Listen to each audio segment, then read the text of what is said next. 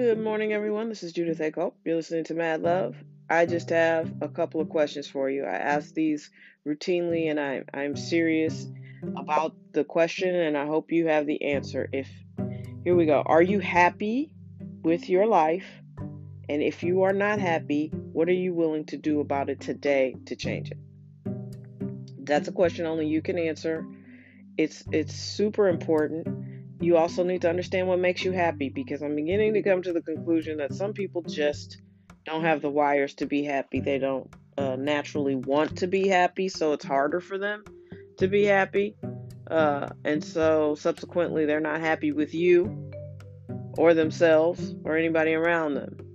And that's probably a deeper pool than I was trying to get into this morning. But yeah, seriously, what makes you happy? And if you're not happy, what are you going to do about it?